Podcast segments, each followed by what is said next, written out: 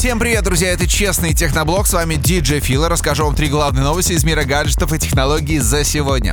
Если вы регулярно покупаете гаджеты от компании Apple, то это инфа для вас. Есть такой сервис The Mac Index, который сравнивает цены на айфоны, айпады, маки и другую технику Apple во всех странах мира. То есть, если вы хотите, например, купить себе новый 10s, то вы можете посмотреть, сколько он стоит в разных странах, и узнаете, что в Америке за 67 тысяч рублей можно купить самый недорогой вариант на 64 гига. А вот, например, гарнитуру AirPods дешевле всего приобретать в Австралии. Там стоит все порядка 10 тысяч рублей.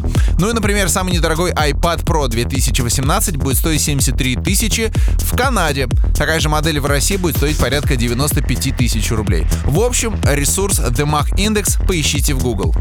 Подогревается интерес по поводу свежего флагмана Samsung Galaxy S10. Мы знаем, что будет три версии S10, S10 Plus и S10e. Также стало известно, что на варианте S10e будет всего лишь две камеры, а на двух старших моделях по три сенсора камеры.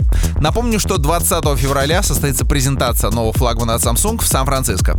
Появилась информация, что компания Apple вроде как уволила 50 тысяч сотрудников, которые были вовлечены в сборку iPhone 10s. Причем произошло это раньше времени, так как у компании за последнее время появились определенные финансовые трудности, связанные с недополученной прибылью. Я думаю, вы слушали, что акции у компании Apple в начале 2019 года упали на 8%, а это принесло убытки в размере 200 миллиардов долларов.